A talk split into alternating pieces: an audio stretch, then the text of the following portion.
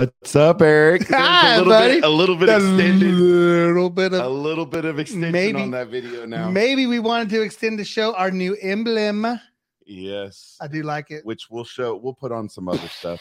We got the new like shirt. spinny, spinny around And then- smoke. I believe it's called animation. Animation.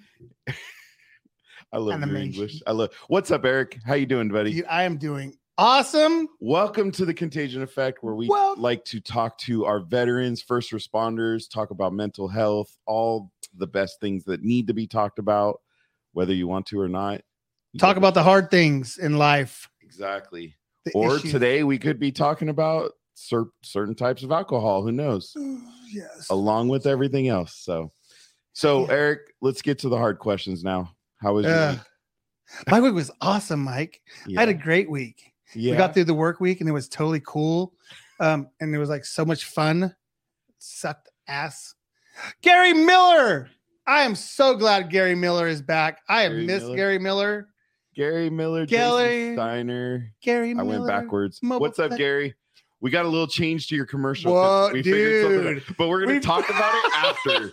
We're not gonna talk about it until then. So We figured something out and it was awesome. what's up, well, Steiner? really. What's Jay up, Steiner, much Donald, love. What's up, buddy? Welcome to the show, everybody.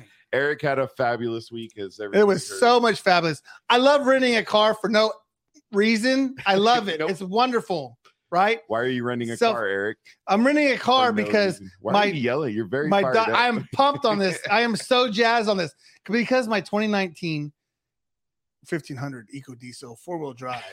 Okay, my Eco Diesel, my eco diesel. which has 98,000 miles, and Hey, mom. Check my mom comment. hey, Mama Alec! wow, this is going to be an Uh, even better show than normal. Even better. even better.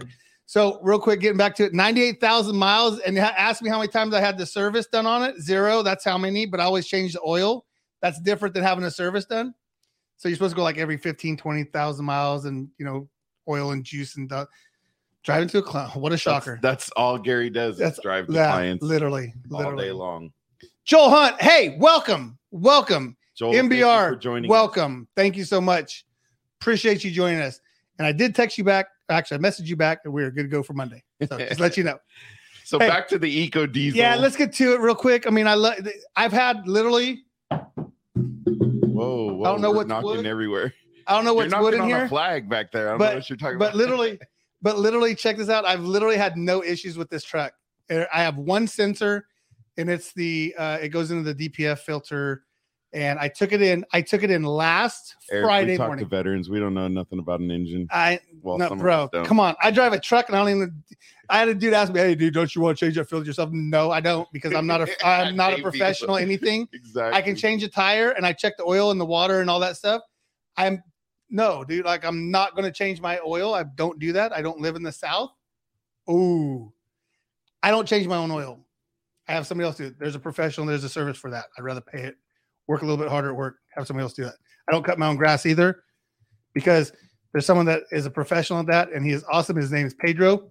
Much love to you, Pedro. Thank you. Don't forget the weeds in the backyard though, because they're getting around my red my I roses. thought it was John. Oh yeah, John. John pulled it Pe- John sold to Pedro. Yep. Yep. Pedro. Yeah. So, anyways, yeah, DPF. Yeah, DPF. Right, right there. Right, Mm. right down the middle. Anyways, um, yeah. So he's it's been in the shop since Friday, and the guy's like, he calls me on Saturday. he Calls me on. I'm sorry, Friday night. Says, hey, dude, Tuesday, Wednesday at the latest. No problem. Okay, cool. Go down to go down to the local car rental place, who is not a sponsor of our show, so I will not be dropping the name on them. I voted for him for Pedro. Who, He Pedro? voted for Yeah. Pedro. Oh, Pe- Thank yeah. you, Tonto. yeah. Way to run that joke. go Pedro. Uh, so, anyways, yeah. So go down, rent a car, and I'm like, yeah, cool. Getting ready to take it in, and uh, yeah, absolutely. You, oh yeah, we absolutely have our own gardener, and he Pedro's Pedro rocks. Pedro rocks. Not every Anyways, person. Steiner, I don't even have any grass. I have Bro, he doesn't even have a front yard, and I refuse. I refuse to have. uh oh, Oh, we Taylor got in some, the house.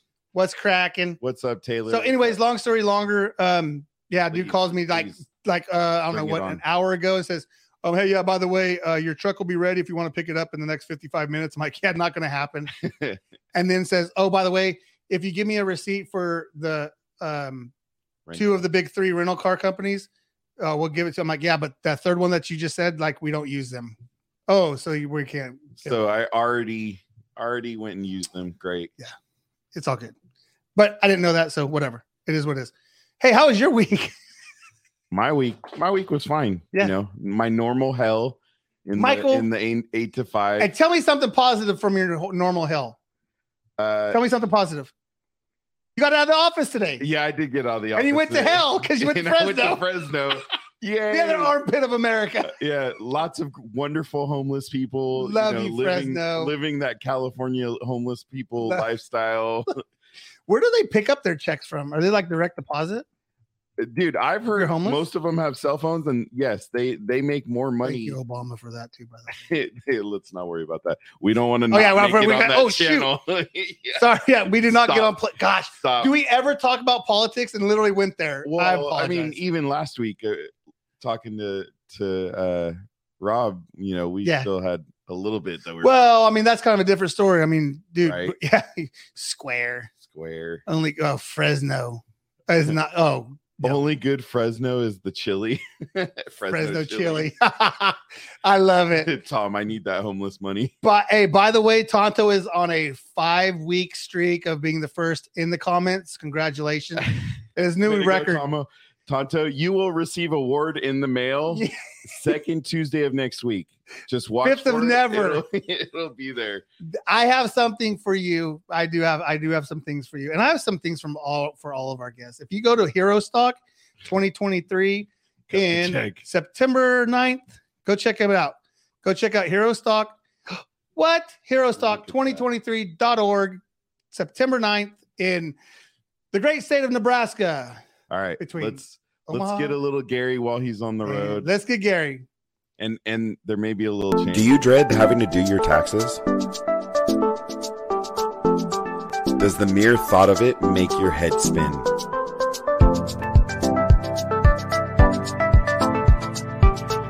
Miller's Mobile Tax Service is here for you.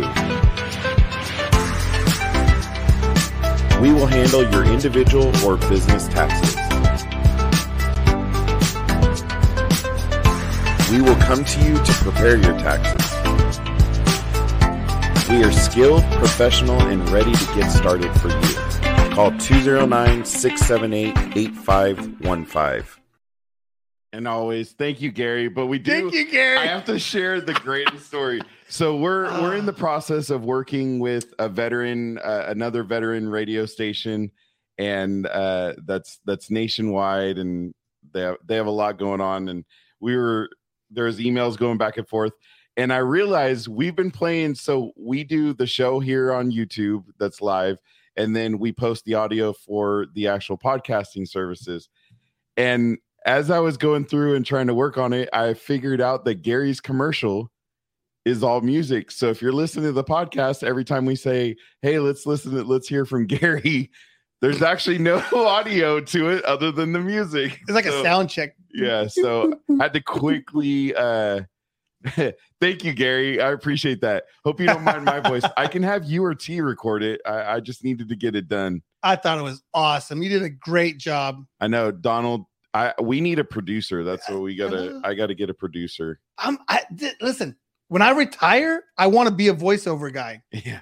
Nationwide is on your Hey, side. don't get us in trouble, please. oh, we can't do that. Yeah, don't get us in trouble. Don't get us taken off the air before. Man, there's a lot of comments. So that's that's that's the fun part of of that little commercial. But overall, my week wasn't bad. It was it was good. It's just that job is so much fun and takes so much of my time. Yeah, it does. It's uh, it does suck when you get up at like six in the morning, five in the morning. Well, you get up at like two or one. Actually, I get up at 1.30, Yeah. uh, 1.15 If uh, yeah, man, I'm gonna sneeze here in a second. I apologize. maybe, we, maybe we should go Uh, then let's hey, ahead let's go to Scotty let's go to Scotty. Hastings. Yeah, the times and places they may change, but one thing stays the same.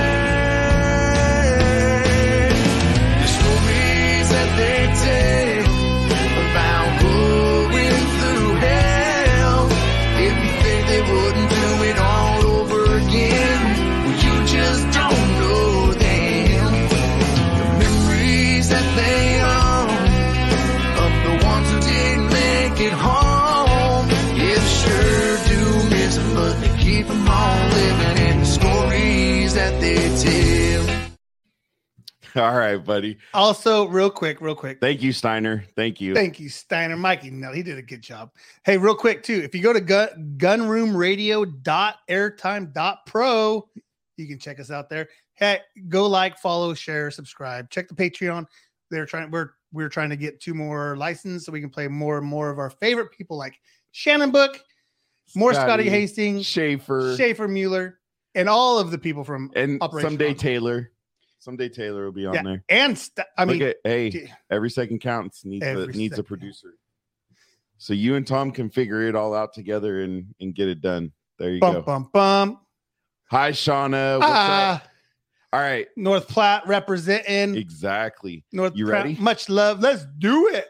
All right, buddy. It's it's all you. Oh, it is. Oh, Yep, it's all you. so because I'm, uh, I was interested in the title of their of their group, and I was like, ooh, and they were they were a uh, proud supporter of the contagion. Well, I don't know proud, but I put that. I don't know about They're a proud. supporter. I'll just say they're, they're proud they're a proud supporter of the Contagion Effect show, and they check us out all the time. and they comment. So Yep, we appreciate Comment that. absolutely. TikTok, Instagram, all that good stuff. There's a few different formations of their name, as in TikTok is B3 underscore bourbon battle buddies. And on YouTube, it is bourbon battle buddies. Go check it out. And I would like to introduce to everybody John. I'm to screw it up. Gron, John Crochet. Crochet, as in knitting. See, and you got the you got the approval that you said it right. Yeah. And also from the Amazon Warrior Foundation.org. Amazonian. Damn it. I knew I was going to screw it. I apologize. The Amaz- Amazonian Warrior Foundation.org.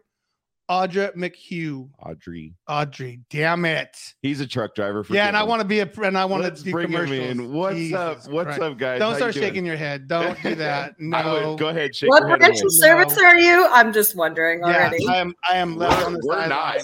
We're not. We're very I'm honest the in, in the fact that we're not any branch of service. Yeah. We just love Oh. our veterans Air and all the veteran community.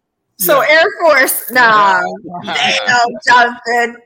Come on, Jonathan. Love my Air Force. Airborne. Ugh.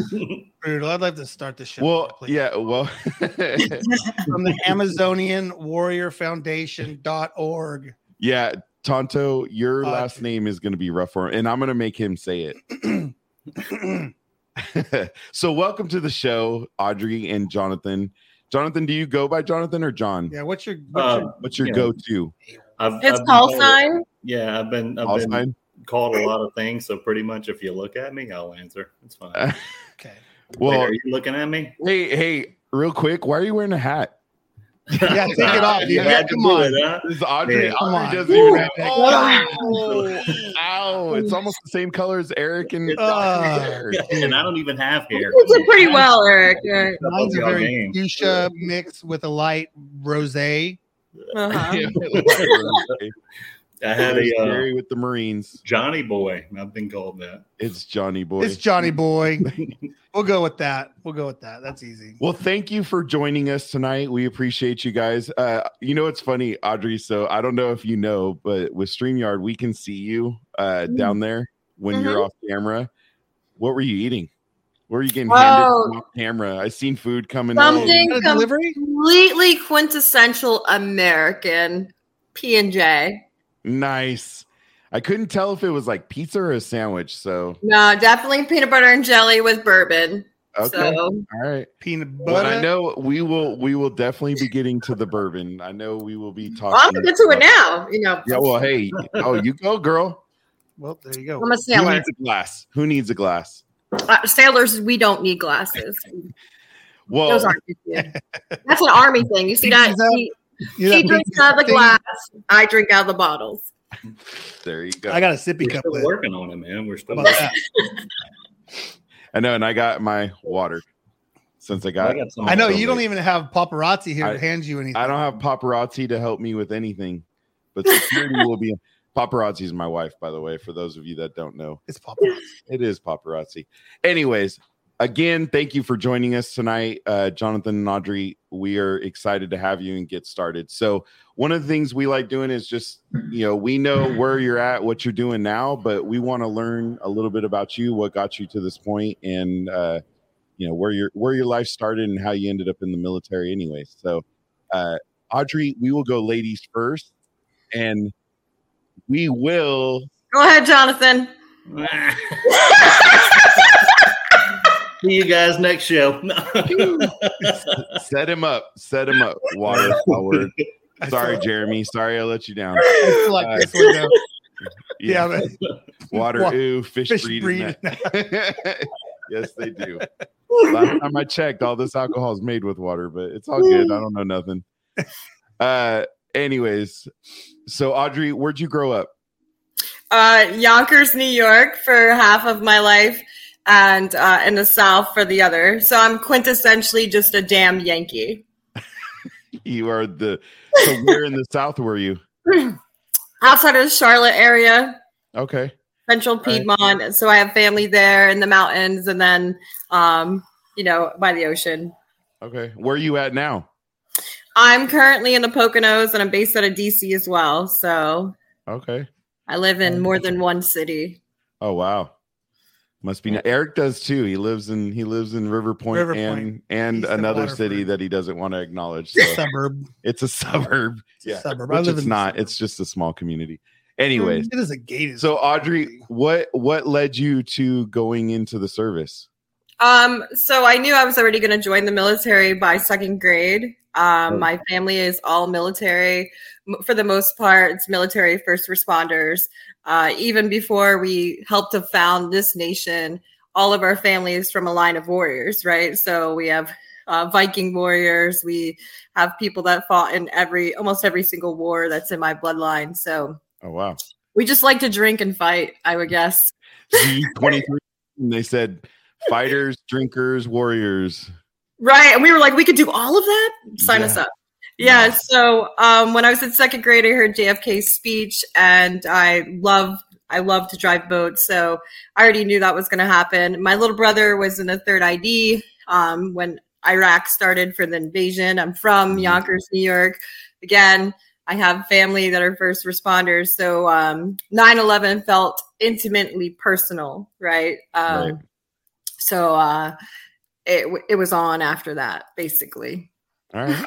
All right. And you went into the Navy, right? Is what you said? Yes. Yep. Okay. And uh where was your your basic was there in Illinois? That's the only place that we do basic anymore. so, yeah. Um, so I did basic there. And then I was with a squadron. I was on the Churchill for a little bit. And then um, I got to drive boats and I really loved it. Right. It was my thing. So I went um, brown water Navy and uh, was with an amphibious unit. And I was one of two females in all combat unit. So Nice.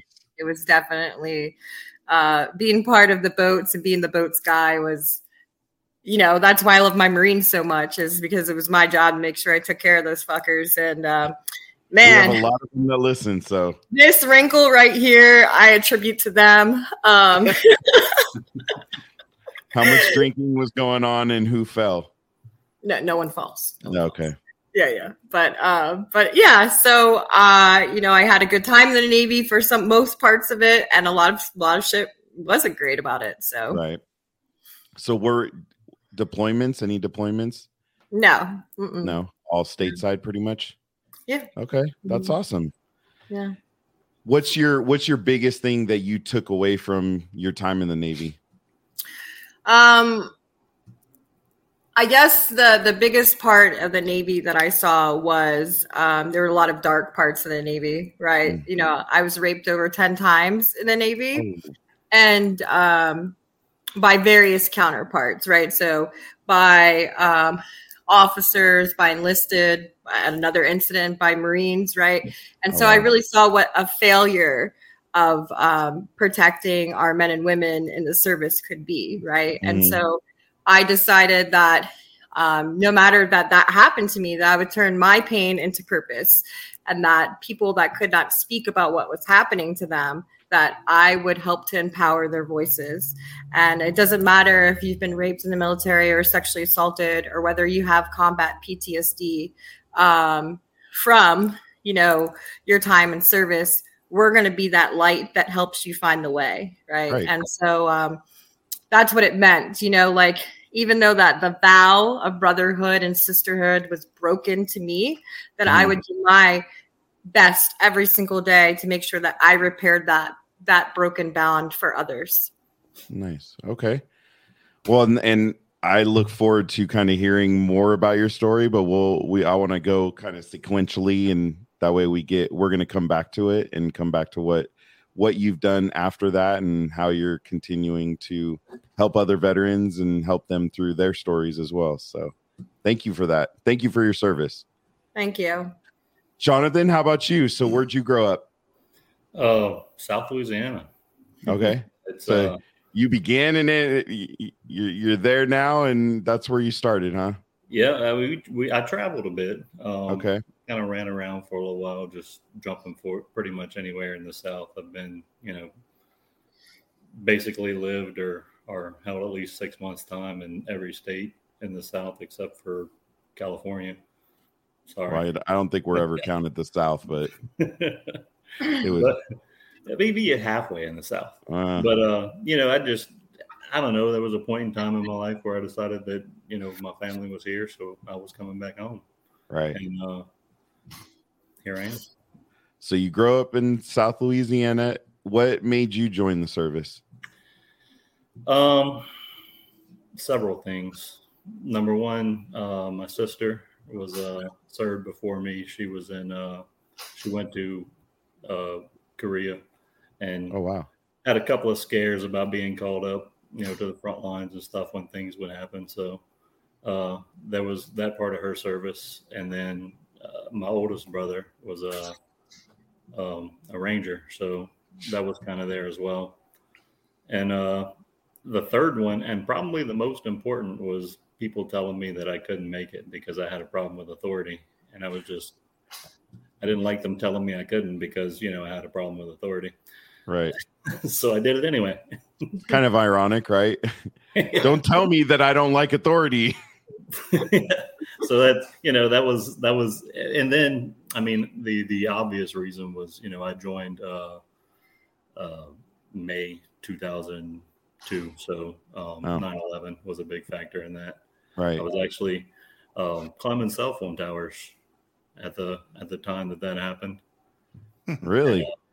Yeah my my, my foreman was on the ground and we were right across the street from the new orleans airport and he just starts screaming we're 200 feet up or whatever and he's just screaming we're going to war and i'm like this dude's What? he's crazy so uh we came down for lunch and started looking at stuff and i just i went home like i said i'm not i don't have a desire to do anything at all you know what i mean Right. just we, I never even made it home. We just went back to the office and, and just sat there with each other all day watching All the watching videos. everything that was going on in disbelief and just you know I, I I tried to go back to work and put that beyond me and and live a normal life, but uh, that was just I had to I say I had to do something like I did anything, but you know I I needed to do something for my own. You went in and you helped, so you did something. So that's that's what put me to the point of joining the army. And where was your basic? Do I have to? Fort Jackson. Relaxing Jackson. Fort Jackson, huh? Yep.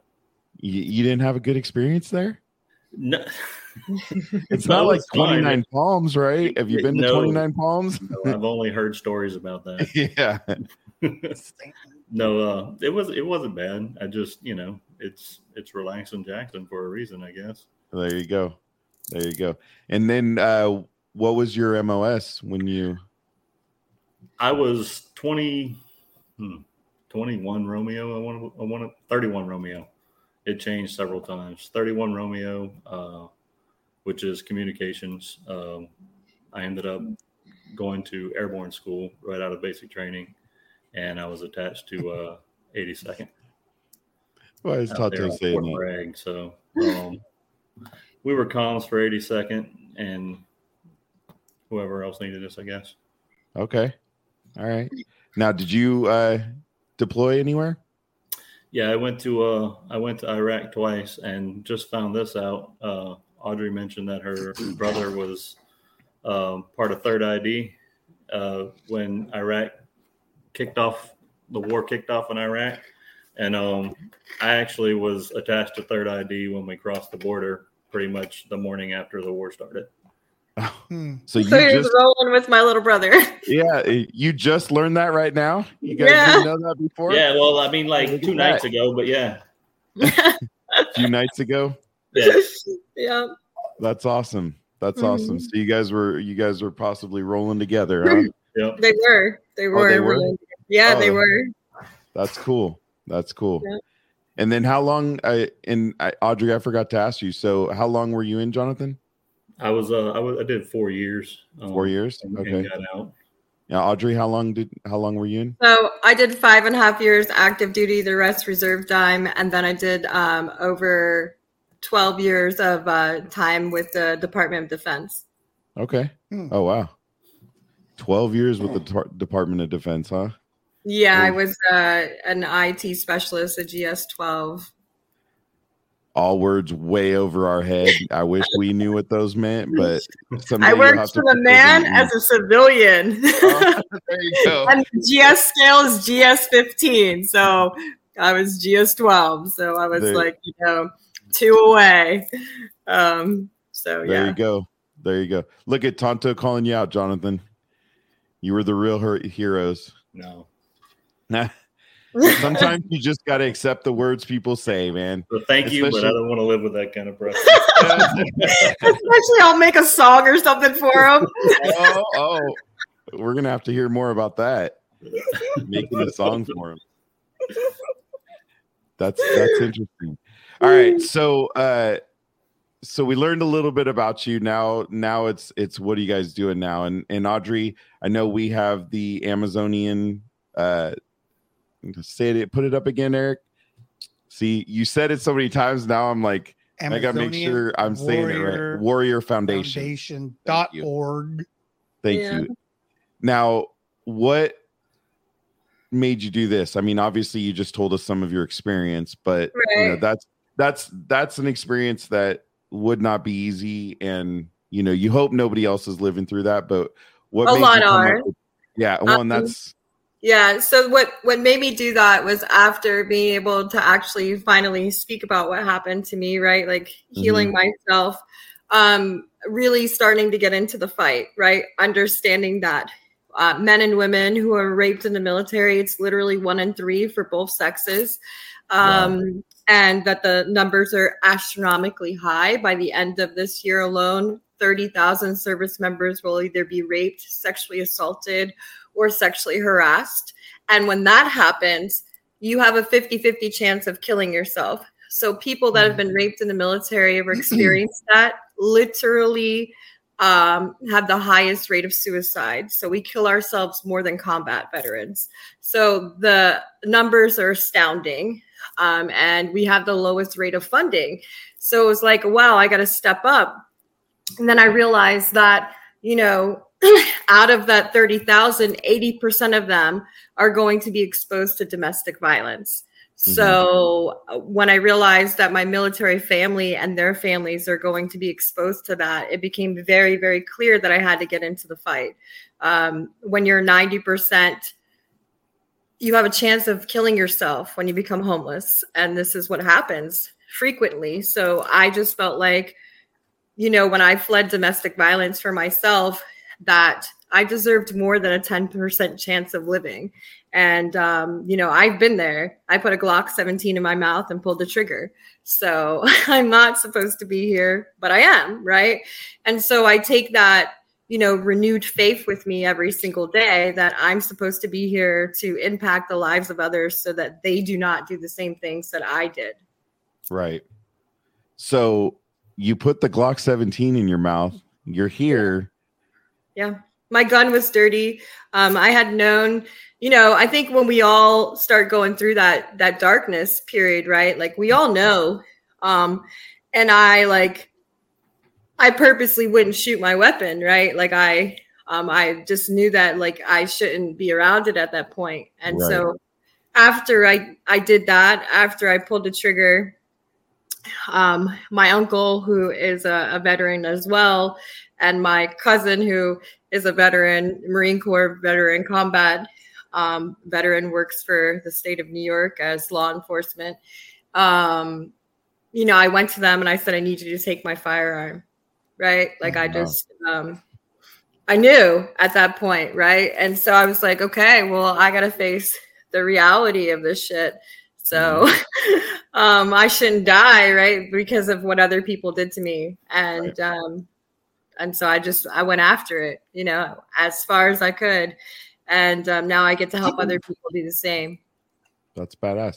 So, Eric, I know you pulled up the website. Do you want to share her website? Eric, Eric's getting to play with all the toys now, so you don't have it up anymore. Well, no, I just jumped on her LinkedIn. okay, wherever. No, I'm never on there. Gosh. Er- hey, Eric's the master stalker. Like he stalks, he stalks everything for everybody, which is awesome because I, I don't have the time right now. Thank But God my my Instagram is is different from that. So Instagram's locked down. So there's uh, the website. Eric's been having it uh, go down on on the bottom there. So AmazonianWarriorFoundation.org. Uh, make sure you go check it out. So, Audry, can you explain real quick what what exactly you're doing? Yeah. So, um, unfortunately, when you become 100% service connected as a veteran, you're actually denied services. So, that means when you become homeless, you're over income from the VA. Um, so, usually the process is that you would apply for a voucher when you become homeless. That doesn't apply to people that are 100%. So, they're literally turning veterans away knowing that the rates of suicide are going to be 90% or more, right? Right. So um, we have temporary pop-up homeless uh, that's access for homeless veterans to use. So I'll go wherever it is in the U.S. to bring uh, a pop-up camper until we can get you squared away into a hotel or something. We also do board sport therapy. So we do cognitive based processing therapy stuck points. So the stuck point could be shame or Mhm. guilt, right? Guilt that you didn't pull the trigger fast enough. And then we put you, we talk about it for 20 minutes. We do habits versus facts, right? And then we go on a board sport. Um, so because you know we've been so taught to disassociate, but you cannot do that when you're on a, a snowboard. You can't do that when you're surfing. You can't do that when you're one wheeling. Right. Um, and we do release of burden hikes as well. So we take that burden, we put it on a rock, and we hike the top of the mountain. And you tell me every reason why you think you should have this stuck point, right? And I actually, you have this up right now. oh, that's cool. This is my own release of burden. Um, and so the first place that I was sexually assaulted was at Naval Station, Great Lakes. Um, so I painted this myself and actually went with my own battles and I left it there at the gate. So, Oh, wow. yeah. Um, so like you know we do that for other people but we just put it on the mountaintop. And so when they are suicidal or they're going back to the stuck point we're able to center that veteran or active duty service member very quickly and say remember you released that at this beach. You Mhm. released that at this mountain right? And so you're able to say well yeah yeah i did. I did do that. Um, we also do things for food disparity. So we know that some of our homeless veterans they can't fucking ever want to live in a house again, right? So they're going to stay in those tents, but they should never be forgotten, right? Mhm. So uh, we bring toiletries to them or grown organic food that we make from, uh, you know, zucchini and we put some chocolate chips in there. And so they're at least eating something healthy ish, but, you know, the chocolate chips have to help. And um, so we haven't forgotten them. And then we're able to bridge our community. Um, when I've done that, we've fed 100 veterans that are homeless in uh, Philadelphia alone. Oh, There nice. are 11,000 homeless veterans in LA. So what we're trying to do is, you know, we're going to bring our board sport therapy program to a place in California. We're working with that, and we're trying to build veteran villages. Um, outside of adaptive sports communities because we know that sports reduces the rates of suicides for veterans. Wow. Wow. Wow. And I know LA needs it because the homeless population, especially everywhere in California right now, is is Right.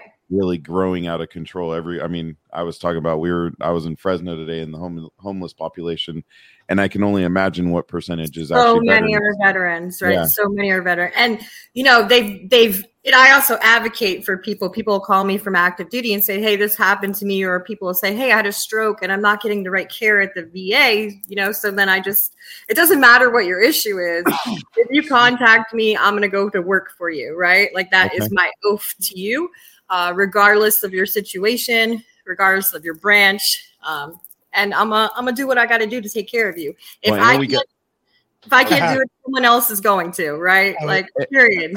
And we got our our in-house Yeah. VA. Uh, he actually works for the VA in in the Cleveland area. So we got Joey from Square Table Degenerates. There you go. Hit me up. We're always looking for a VSO. Yeah. Yeah, he's Right. he's And so that's not even the other problem we have. The other problem we have is if you do get a voucher, right? Um, then the issue runs into to who actually accepts the voucher. Right. So just because you have a voucher does not mean you're going to have a place to live as a homeless veteran. And so that is, you know, just barrier after barrier that we've been dealing with.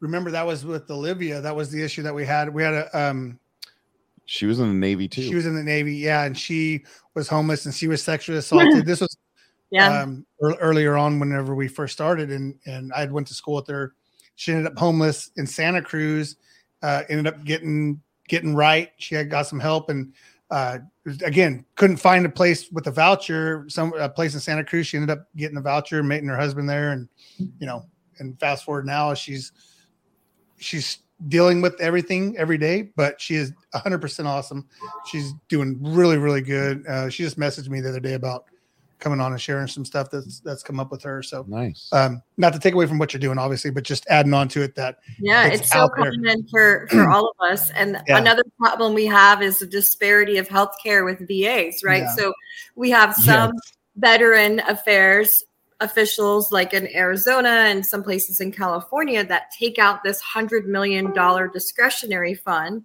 right and they approve vouchers for veterans that are actually at 100% because you can approve them based on need right Mhm. as well besides just income then there are other VAs that are denying veterans and however they don't want to keep track of those numbers so what we we've asked them is to provide actual numbers on the veterans that you are turning away because you know they're likely to kill themselves and they've refused. And Wow. just think what we could do with some of that money to help those out and to drop that, which I know the 22 is the number everybody's hold, holds on to. But if we could reduce that number and all that money that's being thrown away to other issues that we're dealing with out here in, in the world, I mean, uh, wow. That's- I mean, That's it's kind amazing of the how much, story right? of unfortunately our government right yeah. now. Is, I mean, Mikey knows firsthand about about diminished freaking well, I Yeah. mean, we my dad was able to get all of his money and and that wasn't the problem. It was the care that he was receiving because we went, Yeah. you know, he had lung cancer, he was he was Vietnam, he- Agent Orange. And so I mean, I think he was like 130%. So he was getting he was getting his money, but we actually my my wife was a was an absolute bulldog pit bull whatever you want to call it. she was aggressive as hell and she got a waiver for us to come to a local doctor because all the va cer- uh, centers for us are two and a half to four hours away based Right. on where we're at and taking somebody with lung cancer who's you know literally dying that far is is not good and Mhm. so we were able to get a doctor here he actually got him from oxygen to up and walking around, driving around for another year and a half. And then the VA came back and said, no, we're we're not we're not honoring the waiver anymore. So then, you know, within within four months he was gone.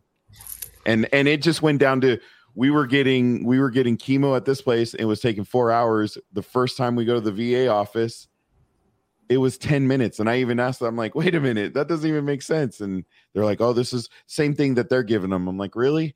And literally within weeks, I mean, his condition just deteriorated. So it's it's not even, you know, the money's one side, but then it's the overall care in some of these facilities as well that is just sad. but I know there's good people out there too. I know Joey fights for everybody. Yeah. So thank you, Joey. And obviously you're doing it, Audry. So thank you for for showing all these all these veterans love and and giving them a voice because I think that's that's ultimately what I would like to do, but I got to learn the system better. So maybe I have to I have to learn it from you or something and, and get it down. You could come join us in DC.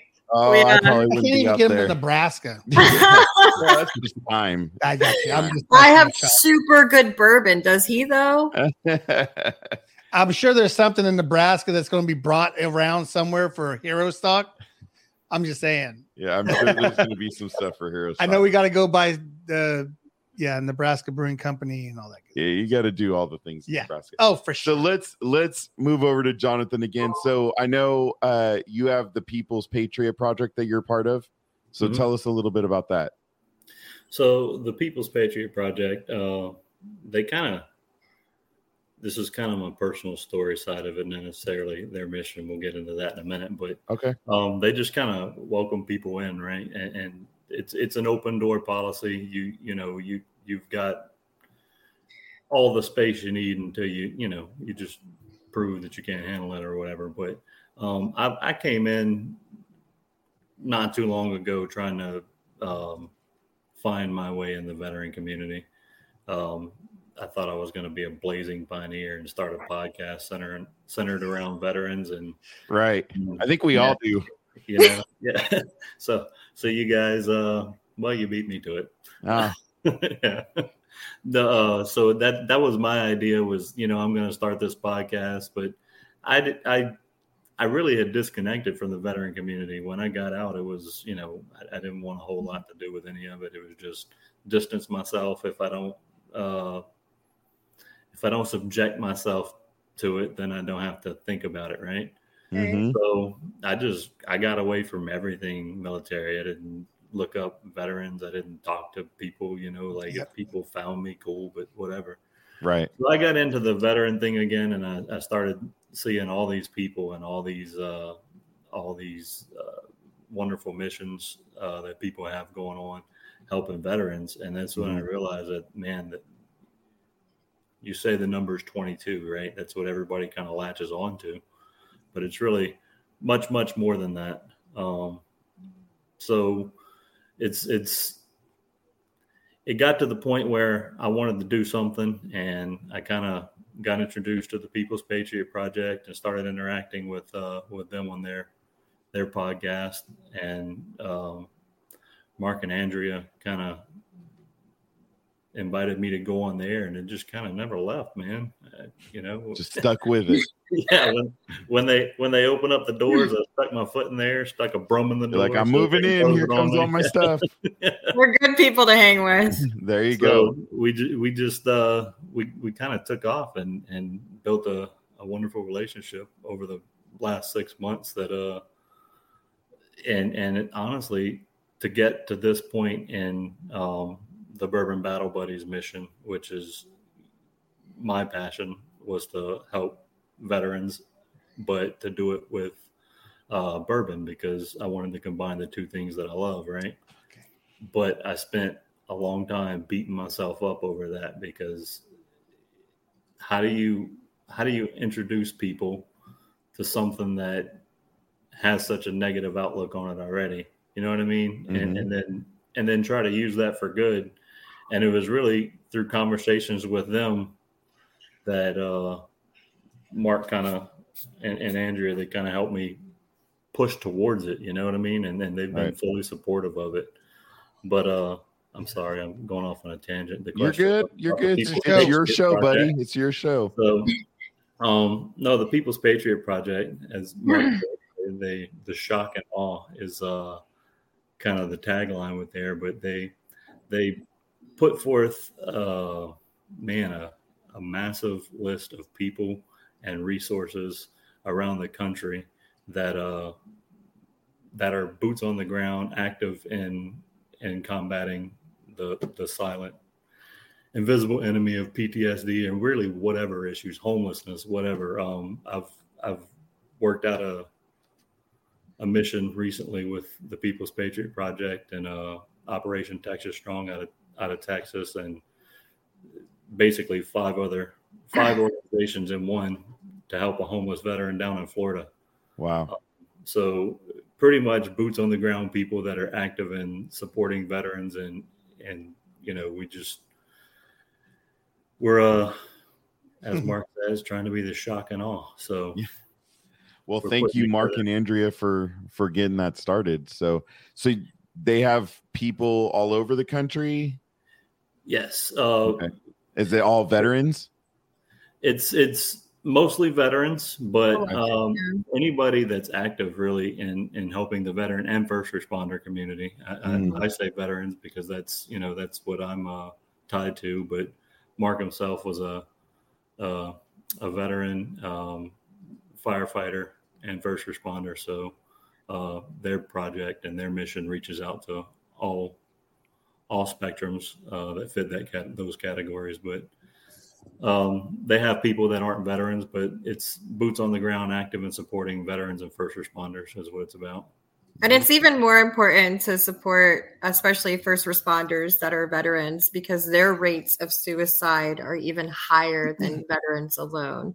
Yeah, So they just keep seeing it. They just keep Right, seeing and so they keep- everything. Experience it, yeah. And so our brothers and sisters that have left the military then decided to continue to serve this country in an aspect of being law enforcement are significantly at higher risk of suicide themselves. So it's really something that we remember that we cross all boundaries and that we're supposed to support each other no matter what. Well, and I think that's that's the thing, you know. And I I've I listened to you both talk on another show, and you know, there's there's a big. I know Audry, you you especially talk a lot about the mental health health aspect, but we don't think about the fact that between veteran, Sorry. you, got to be Uh, quiet well, when you make I- mistakes. yeah, I know. Yes, right, yeah. I was trying to send Mike. I was trying to send It- Mark a message. it, it's it's it's great when Eric's trying to learn technology too. That's I'm letting him have fun and do his. I know he's so out of control. I'm- yeah, he I'm can't just- control I'm. It's just awesome. sitting- I can control it, but you'll just bounce us around more, so it's Well- all good. Uh, anyways, so I I wanted to point out that you know with with what you just said with with that stat line of the first responders is I think people got to remember, you know, when you're in the service, you literally don't see a lot of positive, right? I- Right. I know there's there's things you can hope that happen, and we may all have these visions of grandeur, but the realism, especially all these guys that went into combat, and and I don't think you have to go into combat to deal with real issues. I think there's things you deal with, like you, Audry, um, that come along, right? But you don't see a lot of positive the whole time, and then you become a first responder, and how much Mhm. positive, you know, maybe you guys get to deliver a baby or or you save a life. I mean, those are positive things, but what it took to get there the mental stress even though you know obviously everybody tries to numb themselves to it. And and that's the whole point of boot camp right is to numb you to what's coming. Obviously it doesn't work because we still take the hit mentally. You know all of all of our veterans all of our first responders are taking it because we're humans. You you can't not take that hit so um it just really made me think about that when you you gave that that whole stat about a veteran and a first responder because I'm like, man, they never see anything positive. Like, how do you how do you overcome that? So thank you for sharing that. Sorry, Yeah. my little tangent. it's okay. It's just important to remember that they exist as well, right? Right. And um, so sometimes there's division among us, right? Because we are the defenders of the Constitution. Um, We defend this, we have given our oath to defend this Constitution. However, a lot of our brothers and sisters are law enforcement. And so, you know, while we might not agree with every decision they make or how they tactically hand something, um, there's a way for us to support each other, especially for mental health. Absolutely. right. And and thank you, Mark, for sharing some of some of some more stats around this. 600 million first responder calls a year versus 30 million first responders. Right. Yeah. Wow. Check your email, Mark. So they are overtaxed, right? You know, and they are running off of almost nothing. So yeah that's one and you know, the the worst part is it's probably just going to get worse and that's that's terrible to think the, about the people that I've spoken to in the first responder world, there's there tends to be a a very common theme of you know, a lot of the, and, and I don't know the exact numbers. I had them written down somewhere, but I don't have them with me.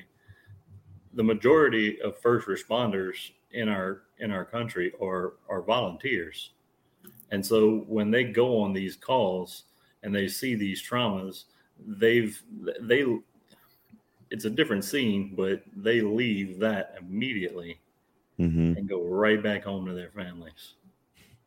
And if there is any um, counseling or or something to help them cope with that, it doesn't happen till down the road, and there needs to be more active counseling, or uh, I, I can't think of the word right now, but you know, um, um, debriefing on issues like that, Right. effective immediately, even for volunteers.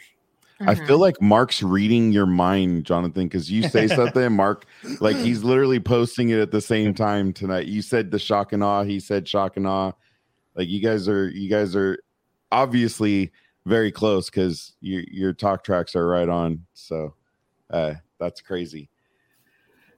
Being really in many aspects, I feel more sympathetic to first responders, especially EMTs, and some veteran. well, and and Joey deals with veteran issues every day, so you know he he he sees it. So, all right, we learned about each one of your your individual projects or the other projects you're involved in. Let's now we get into- to bourbon.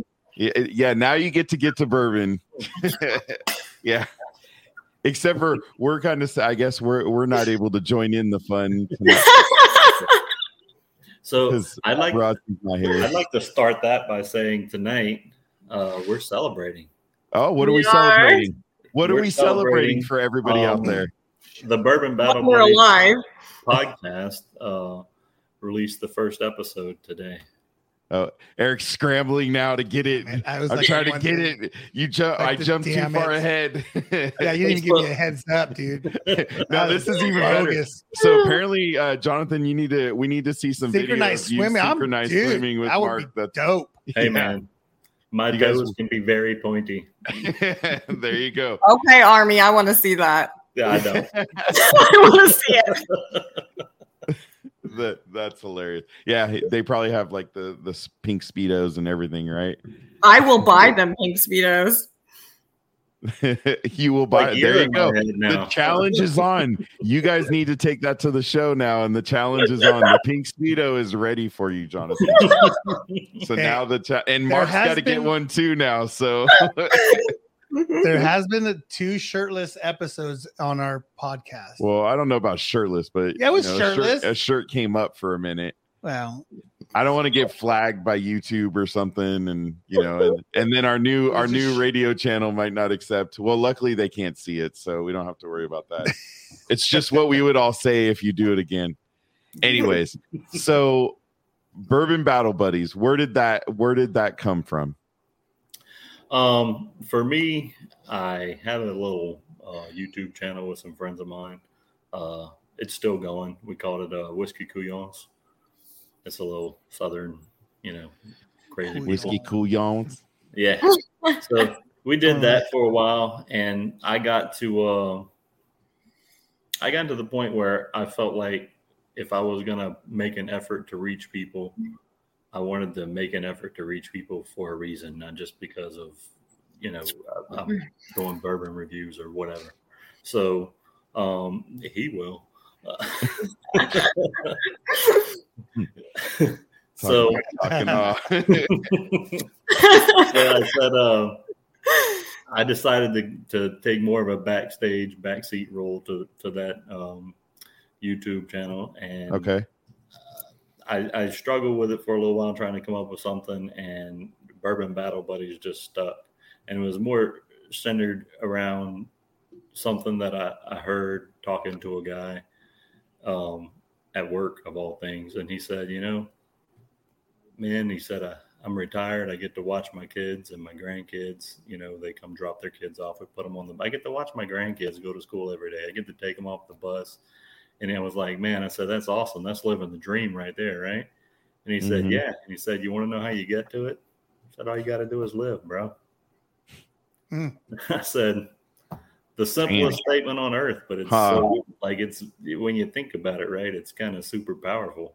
Right. Uh, and then I kind of brought that over and um, I had this little acronym going because you know I figured the military is all about acronyms, but it was uh, be brave, but it was B three brave, but it's uh, Bourbon Battle Buddies raising awareness for veterans everywhere.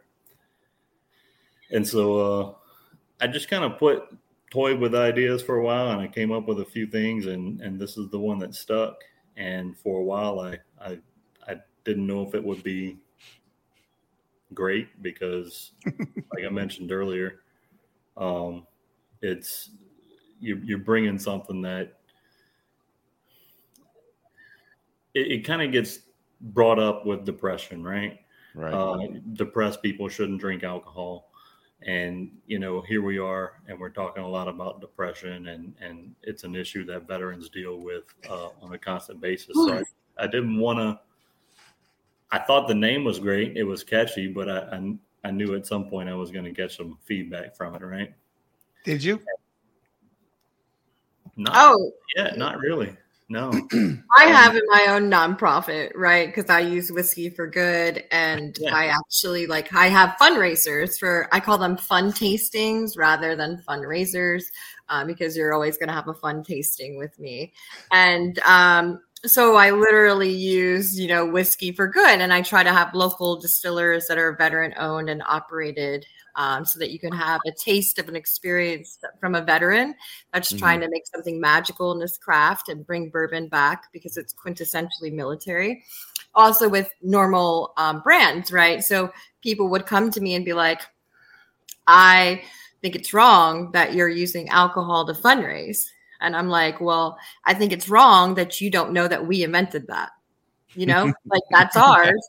And that while somebody has triggers, you're not sitting there giving somebody crap for overeating, right? You're just saying that alcohol is quintessentially bad or this drug is quintessentially bad. And I'm saying get the veteran to actually address why they're dealing with their trauma in that way rather than come after something that I'm passionate about and that, you know, actually tastes amazing.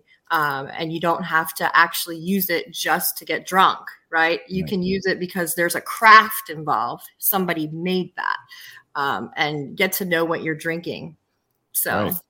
No, I think that's that's a an absolute. I mean, like Jeremy said there, mic drop, right?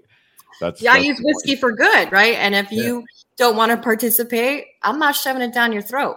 However, I will shove the shit down my throat. Like, exactly. you can't drink it, I'll drink it for you, right? Like, no problem. Like, Oh, don't should get trust me. Mark on here. I, I got I got in trouble. for me, right? Like, that's okay, cool. I got in trouble for posting a gun raffle. Like I got all sorts of That's another one. oh for yeah. posting a gun That's raffle a, for, woo, that's another one right for a high too. school sport, and I was like, um, you know, we have the right to protect ourselves, and that's what we're gonna go with. So I, I'm not worried about it, and it's the best fundraiser they do all year because they can't do alcohol for a football, a high school football team.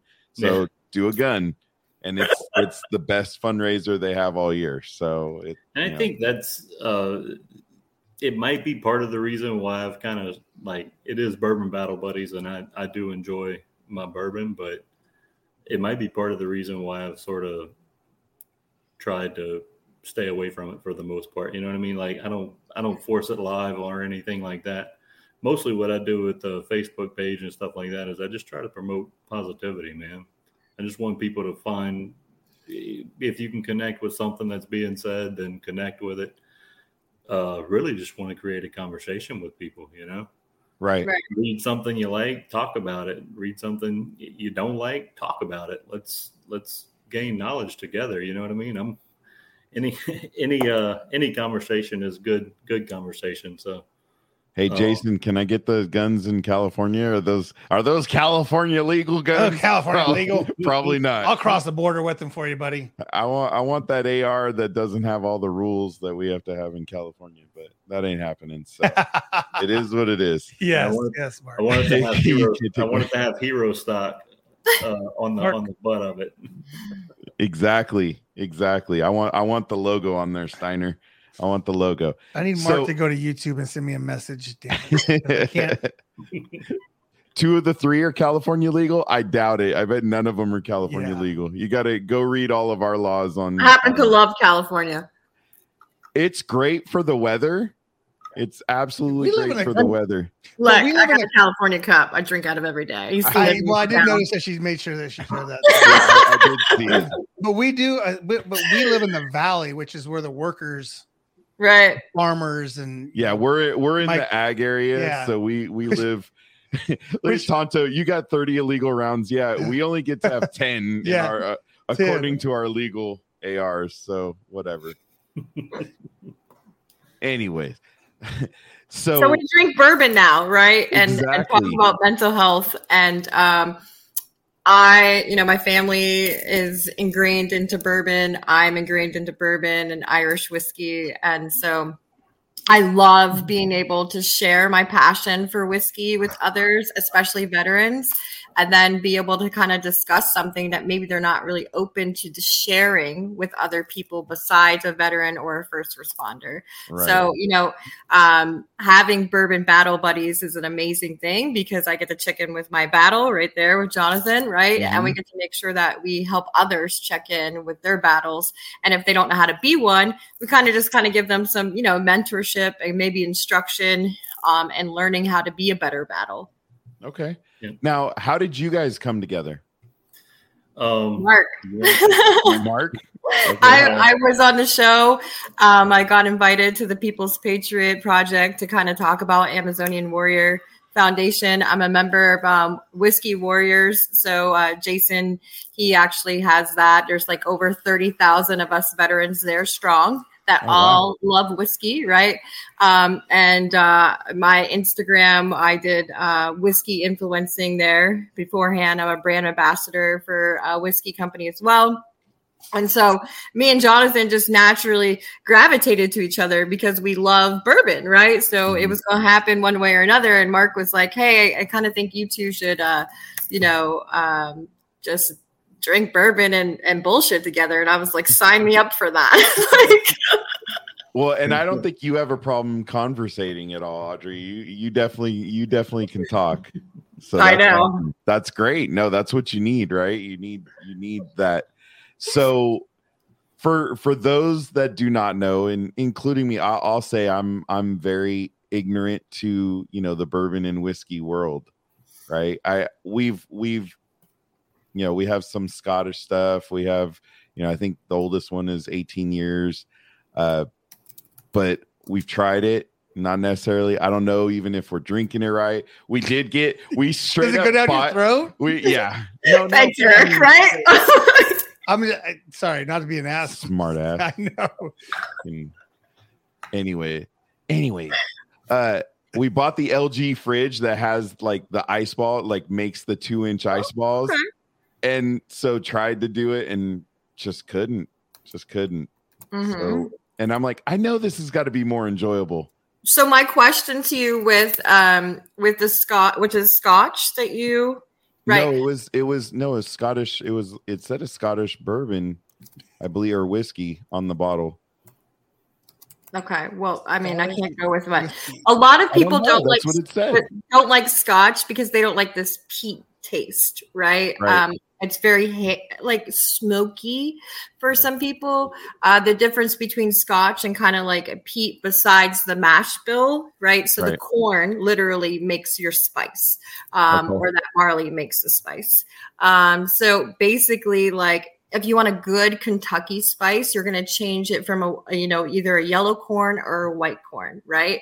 Okay. And that gives you that fiery. Um, so that afterburn Mhm. in the bourbon world, we call that a Kentucky kiss, right? okay. So if you like a spicy Kentucky kiss, right, the higher proof you're going to go and the more fire you're going to get. So if you like that, the good chances are you're probably going to like a rye, right? Okay. Um, if you don't like that much spice and you want something a little bit mellower, right, you're going to want a lower proof. So you're going to want maybe like a 93 to 95. Mhm. And then if you really enjoy that, then you're probably going to start venturing into Irish whiskey because it's a single still and it's got this lighter, airy way taste. smoother. Way Right. So it's that. Right. Oh, So if you drink good quality, period, anything is going to be smooth, Right. right? right. It just you know, do you want a Patriot missile? Right? or do you want a more proportional response and you just want some artillery? Right. Right. So it's kind of like, you know, what do you want? You know, do you want this spicy kiss or do you want like a mellow, passionate, you know, little thing? So, I mean, um, that's what bourbon can make you feel. So, I mean, I would highly encourage it. There you go, John. I got you. Check that out. there you go. Warriors. Warriors and whiskeys. And they actually have probably the coolest uh red uh every, you know, remember everyone deployed shirt, Friday shirt. Yes. They Yeah, probably have one of the New release. dopest. Next, Badass. next to sit rep twenty. So, Next uh, to Sit Rep 22. Yeah, Jason and Milo, they just launched their own. Um, yep, that we have our pin here. oh, nice. They just launched their own actual whiskey line, right? So that's available now for purchase that you can try. And um, all of their proceeds, a portion of their proceeds from that barrel pick will actually go to my foundation. So, Oh, nice. um, yeah, they've been super great in supporting um, just veterans in general. But I'm I'm really kind of proud of him. Honestly, I'm kind of proud of that whole crew um, to have over thirty thousand of us strong. And I mean, this is how I've met a lot of veteran distillers or veterans. Period, and is, is because of that um, great connection. And it's it's really just showing how strong we could be together and how much we can get accomplished and we could do it at the same time. We're enjoying super good bourbon. Like So life is I- good. I'm interested in where exactly you have bottles because the TV has bottles back there, and then I just seen you move, and I think there's more bottles on a shelf over there. So can we go like in your bathroom? There's a bottle in the bathroom. so i there's soap. actually I bet there's soap. have I bet um. An infuser. my I whiskey collection is all flavored? over the us so my degree is in security risk analysis and cybersecurity Oh. so i you know i mitigated and outsourced some of my bottles because if you have like 500 to a 1000 bottles of whiskey it's probably not best that you keep them all in one location right? So i all that bullshit that she just told us, all these fancy words, Uh, just to get to that. just to get the yeah, I can't carry it all at my house because I got too much shit. Yeah. No, no, no. I just decided that like if my house burned down, like my all, all of it would be gone, right? And so if I could put it at different family members based on like maybe Irish or Scotch that they really enjoy, they could enjoy it as well. And I my my location of certain bottles would be safe, right? So if I, if I had an earthquake, you know, or I lost something in NorCal, or uh, my house burned down in the Poconos, or you know, some other shit happened, I would still have a cache. It's um, it's being Yeah, I smart. didn't think about it like that because I was like, man, I, I want to get to a couple. Th- we're we're big wine people. uh, I my don't- wife and I love wine, but we yeah, that's a good idea not to keep it all in one place. right? And then you don't have to travel with it. And when you visit Right. those family members, say it could be for Christmas, for Thanksgiving, you already got all your Well, I shit don't there. trust them. I don't trust Right? them to drink it though. Oh yeah, most all mine's with military family members. I trust them, right? And and when they call and ask, they say, "Hey, can I pop that bottle?" I'm like, "Yeah, the shit's at your house. You know, it's like a Right. rent. Go ahead. It's like a rent right? I'm space at your bar, and you know, drinking what you want to, right? So, what are you drinking right now? right like- now, um, Yeah. so what I drank today or right now? Right now, what you've been Oh, drinking? okay. The round bottle. So I'm drinking Blanton's Gold. Um, so Blanton's is like what I'm known for. It was like my um, bourbon of my choice that I really went to explore what different bourbons kind of tasted like. Okay. So it usually comes with all the different toppers. The um, the gold one is kind of a, a special one. Mhm. And so all of these spell well after the 90s, like after 1996, they started to put um, letters here. So all the horse toppers spell out blends. oh wow. So you have to collect them all. And then um, the regular ones are brown. And then there's like silver, gold, black. I have all of those. Um, Of course you do. Shit. that picture over there is of Blanton's. I Uh, see someone the Blanton bottle back there. Oh. yeah, someone my- painted that one for me. Um, people tried to say that it was my fault that there was a Blanton shortage. because I have like a bunch of straight from the barrel and and Blanton's Gold, but I want to remember and retell these people that it was John Wick's fault as the movies came up. Every single movie, he started to introduce a new Blanton's to people, and really, it was like a sixty dollar bottle. Not this one, um, but the regular one was like a sixty dollar pour, right? And so Mhm. that's good. Would I overpay for Blanton's? No. Will I ever run out of Blanton's? No. I won't have these issues that other people have, right? But I wouldn't encourage anyone to overpay for anything like that. So if you Right. wanted like a mid a mid place that's you know easy accessible to find, Mhm. I would recommend, you know, Old Forester pre-prohibition series. I think that's a great great price point for something that's really got an amazing flavor. If you're in DC, Mount Pleasant Whiskey Club's got some good stuff. That's an Air Force veteran owned um, distillery. So I can give you recommendations about bourbon all day. I have a Uh, question. I, I believe you. I have a question. Go ahead. You Um, in front. in in since you are a, a Blanton's expert, can you please I tell just me? said it's my bay. Well, I, th- this is going to this is going to get to the point.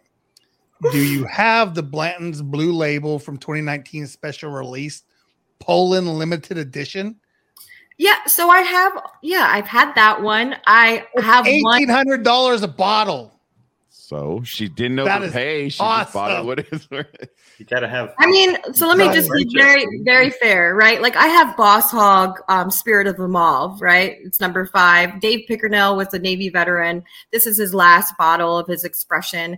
I have about four or five of those bottles. I literally shared two of those whole bottles. I outsourced them. People said, Hey, I've never had this before. And I said, No problem. I selected a bunch of people and sent it out for free, right? That I is- believe that bourbon, oh, just whiskey in general, the way it's crafted is meant to be shared. So I have friends that have collections where they have hundreds of bottles unopened and they don't touch them and they you know they're like um like t-rexes right which i wear a t-rex costume so i actually want to participate in drinking my bourbon rather than be an ancient relic on a shelf Right. right? Um, so That's what we I name it, that practice a different type of whiskey sharing, right? Like I, um, I, I don't like, you know, people to not share what I'm having. So, you know, I could send you guys some a sample of some Blanton's Gold. All you gotta do is say hello. Um, so Hey, um. Mike, Eric, I will send you. Listen, I will down. try anything. I- like, Hey, Audry. Hey Jay, what's up, bro? I- I'm Um, down. so i mean that's kind of my thing but you know that this is why we do whiskey tasting right so i have pretty incredible like my next whiskey right is um irish whiskey so i'm doing jameson 18 uh redbreast 21 and then i'm doing a you know a dc local distiller of uh, mountain pleasant whiskey club and dc district right so just the Jameson 18 alone, people, uh, that's like a 200, 300 bottle. The Redbreast 21, I think is like 300.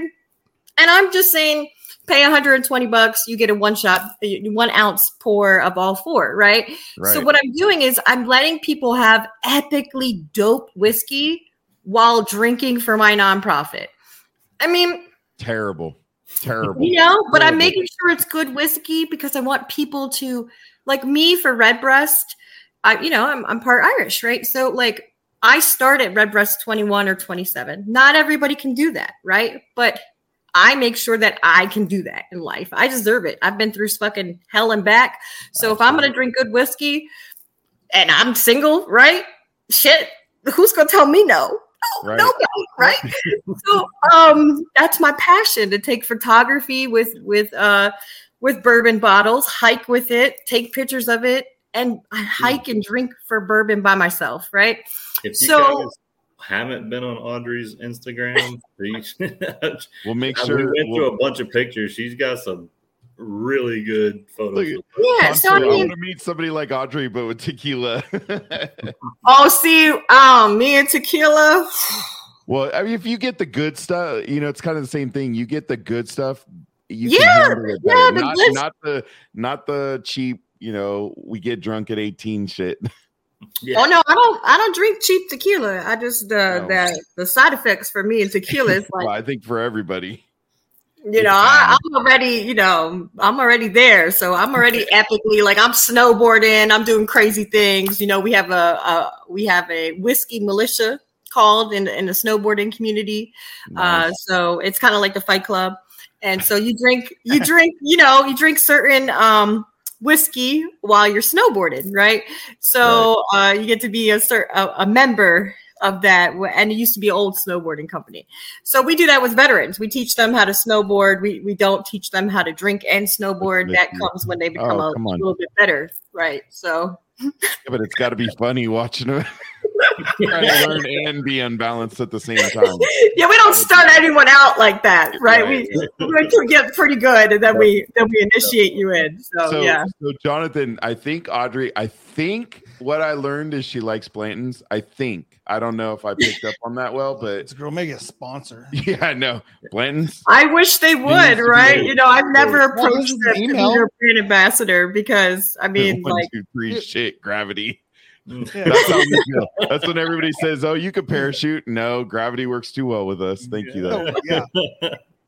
You all right over there? Yeah, I can get. Some some Why about not? mass, man. So- Parachuting is old school. I don't do that. No. anymore. No. yeah, my favorite is the next one, right? So, like, I'll always love, I'll always love I Blanton's because I it heard was you very say that before. When people ask you what's your favorite, the next The one. next one, right? The next, Yep. because I literally hunt for bourbon. Like I, I had Killer Grids uh, 1851 from the castle um in Ireland and it was absolutely worth the pour. I mean the I have like Bushmills 400 anniversary edition made out of the crystal malt, right? And uh it, it's one of the rarest ones uh, but it's the original Bushmill um recipe and um I'm proud to have it. I found it. I found it in the middle of nowhere, um, snowboarding trip in upstate New York, and they were like, "How was that even that that wasn't even released in this country? How did you find that?" And I was like, "I was Look bourbon hunting, bourbon hunting, and it found me." It I found love me. your passion for it. I love. I absolutely love your passion for it. That's why we have a show. I wish I, I wish I understood half of it because I could I could speak like that with wine. You know, that's that's the funny part. So I have a it's, the, it's the same concept though, No, man. I- like if Yeah, you want bourbon, Appreciate there it. is some beautiful, beautiful art to crafting bourbon. Right. And that's what I appreciate about it is is the crafting of it and and I want to that's why I said I want to get to understand it. So I definitely want to talk to you a little more on pointing me in the direction. And I don't have a problem because I feel and wine's a little bit different on the price thing because there's some high price wines that taste like shit. I mean, Exactly. straight up. And then there's Mhm. high price wines that taste great, but there's also, you know, there's you learn there's thirty dollar bottles that taste better than a four hundred dollar bottle. So Yes. it's Mhm. and we have we have you know a few four hundred dollar bottles, but we have a shit ton of hundred dollar bottles. So it's you know it just depends on where we go as well. Me and snowboarding don't get along, and you live in Alaska, Tonto.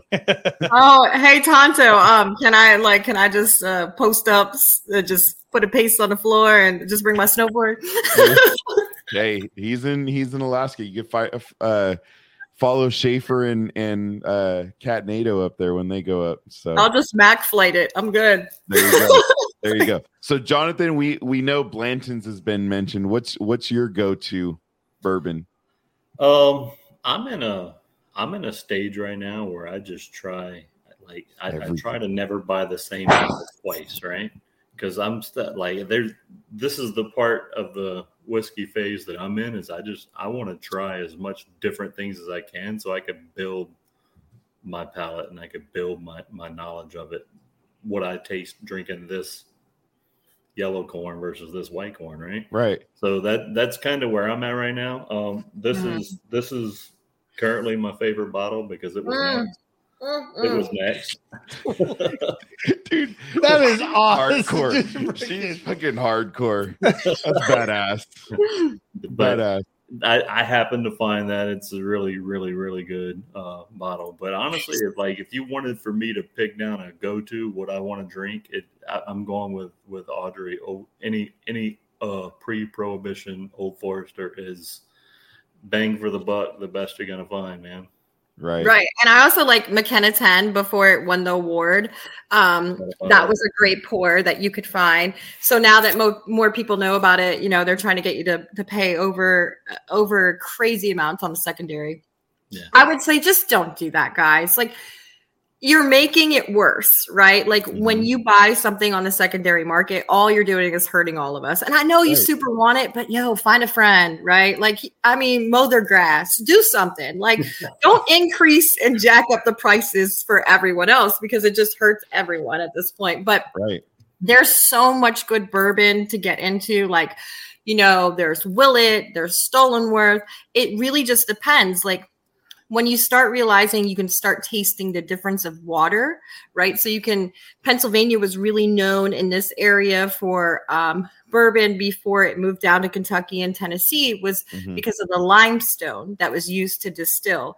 So Oh. when you start looking at the farmland and where the farm is actually producing your mash bill from, you can really start tracing all your bourbon history back and you can literally get it down to soil and nitrates. Like you can get bourbon down to a nitty gritty, right? And then you move to like what I would encourage people to do is like once you find something you like, right? Say you like Blanton's, say mm-hmm. you like Elijah Craig, right? Go ahead, try it, and then get it from straight from the barrel where it's just run in the barrel Right. right? You will be pleasantly surprised because it is a once in a lifetime pour. When you Mhm. get it straight from the barrel, nothing else is ever going to taste like that barrel. So you're going to get a one time expression. And then there's a lot of distilleries which will run that special batch, a small batch each year that they make, right? And so then that's different than that single straight from the barrel. That's the next best thing, right? Is the small batch. That run is going to be consistent, right? Yep. But it will never be the same as the straight from the barrel. So when you want that straight from the barrel, you should always look for a store pick, right? Okay. or somebody that has picked something. Um, and so that gives you three different options to start exploring your one type of bourbon that you've liked. Yeah. So so I'm gonna have to I'm gonna have to have you email me a list of where to start. So because Well, you know, like I I talk it- about wine like this to you. yeah, it, it depends on your spice, right? Like, Right. like I would direct you. Like, if you said, "I really like this high, high, um, fiery kind of thing," I'd be like, oh, "Okay, so you're a guy that probably is going to like Scotch.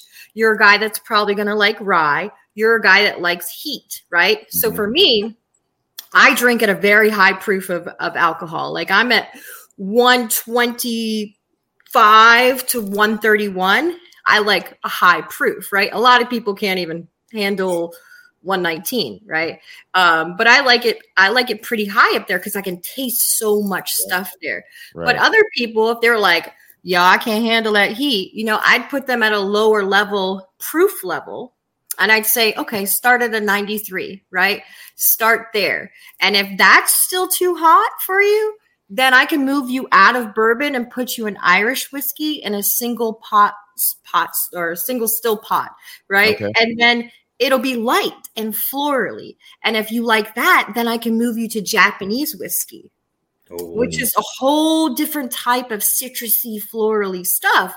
And you are able to keep elevating and exploring nonstop. There is never an end to this because people keep crafting good juice, right? But Mhm. there's so many little off streets that Yeah. you can go to for for whiskey in general. Hundred percent. and that's what like I love when you you talked about the whole the farmland and and the water That's and so important to me. I always ask. That's that's a huge part of oh there they are man we made it almost all the way through and then they they come out at the end here. Uh, They're that's a huge part Thank you, farmers. of, of the wine, right? Is is all of that, and they in French they call it terroir, and you know that's like where the the grapes are grown, and so that's Mhm. That's great to hear, and that's why I'm like, okay, I can appreciate that, right? Yeah, But- it's so important for me to to to support a local farmer, right? Uh, we don't appreciate them enough how hard it is to be a farmer. Period. They don't get vac- va- vacations ever. Um, there's so much pressure on them to make a crop that's actually going to be yielding profit, and um, especially those that are taking a risk that are trying to be in a bourbon community or whiskey. Period. Right? They're devoting a crop to something that they know that they can make money off of. right? Right. So they're like saying, okay, well, I'm going to put this aside. I'm hoping that you're going to come and get this mash bill and and this. Okay. You know, they're taking a little bit of a risk there for sure. But you want to know where it comes from. Like you're literally drinking their soil. So why would you not want to know where it comes from? Why would you not want to go see it? I've gone to the farms, right? Mhm. And so I I get a full appreciation of like, damn, I just saw a sunrise here and drink their bourbon. That's a way That's to cool. connect in. You know what I mean? Like that yeah, is well, way- that's that's, That's why we like going. too, that's that's why we like going to the vineyards I'm because that. then you really get to see it. But Yeah. that's the great thing, even with wines, because the different the different uh varietals, you can only grow them in certain areas, right? I mean, Napa. They got so Napa didn't even start all cab, and because of the money that's being made on cabs, that's why most of Napa got replanted to cabs because everybody's like, "Oh shit, I can make way more money." What's your grog ingredient choice? um I re- it really just depends, right? Like I do like a white and yellow corn mixture for sure. Um but I do blend bourbon my myself. I've made my own moonshine. I made moonshine while I was on active duty. Um and you know, my family we're you know, my family are distillers, right? And so my family were part of um, Eastern Tennessee and um, and Kentucky. They blended there. Um, some of them blended in uh, Connecticut and New York, and in Ireland, of course, um, and in Scotland. So, like, my family is entrenched with it, and so it wasn't like you know, I didn't know that some of them did that. It was later told on to me, right? But I was like in the military and I was like, well, shit sucks. I might as well try this hand at some uh, some moonshine, right? And I went home to North Carolina and I was hiking the mountains and um, I ran upon a still and um, you know, he's he said, "You gonna rat me out?" And I'm like, "Fuck now I'm not gonna rat you out." Oh, I said, You "What you doing?" I said, "That water over there ain't running right. You know that, right?" And he was like, "Well, if you run that line and move this over here, go this down over there, I'll teach you over something over here." And I said, "Okay, I can do that." Right? and so um, I learned how to run some shine, and then I was like, "Well, this is amazing, right? Like, Right. wow, I just created this, and it tastes really good." And so I was like, "Well, you know." I might as well do this here. I might as well, I might as well just run some of this. And so I've, you know, I've I've bottled whiskey. Um, I keep exploring it, and um, I definitely enjoy making it. Right. So, Right. you know, my ultimate goal is eventually to to make my own Amazonian warrior um, foundation bottle that you can drink. And my uncle was like, "Well, you got to make it a low proof." And I said, "Well, they're not fucking Amazonians if they don't drink what I drink, right?" Yeah, And he's like, exactly. It's like you're trying to to you know like replicate it to the masses and i said well uncle they gonna have to get up to my level right like either they gonna buy it or not like if you want to be amazonian you gotta drink this There Right. you go. you want some of this And- power you gotta drink this Sh- Shadow Mark, by the way, you did miss the whole Blanton's conversation. Yes. was it Uncle Jesse? that is classic. Was it Uncle Jesse? now his name was bobby sue bobby sue Last name was Bobby Sue. no that's Oh. his first name bobby Oh. sue Oh, okay. Bobby Sue. Bobby Sue. yeah that that's his Oh, whole yeah. first that Oh, bobby sue. Puppers, Puppers is up on the couch behind you. yeah she's loud she's a she's my retired service dog she's uh that's cool. 16 years old that bitch can do whatever the fuck she wants A German Shepherd that old, she can do whatever she wants. Hey, this and she put in her time, right? Exactly She did Yeah. her time. So let 16 her. years, a long, long, long time.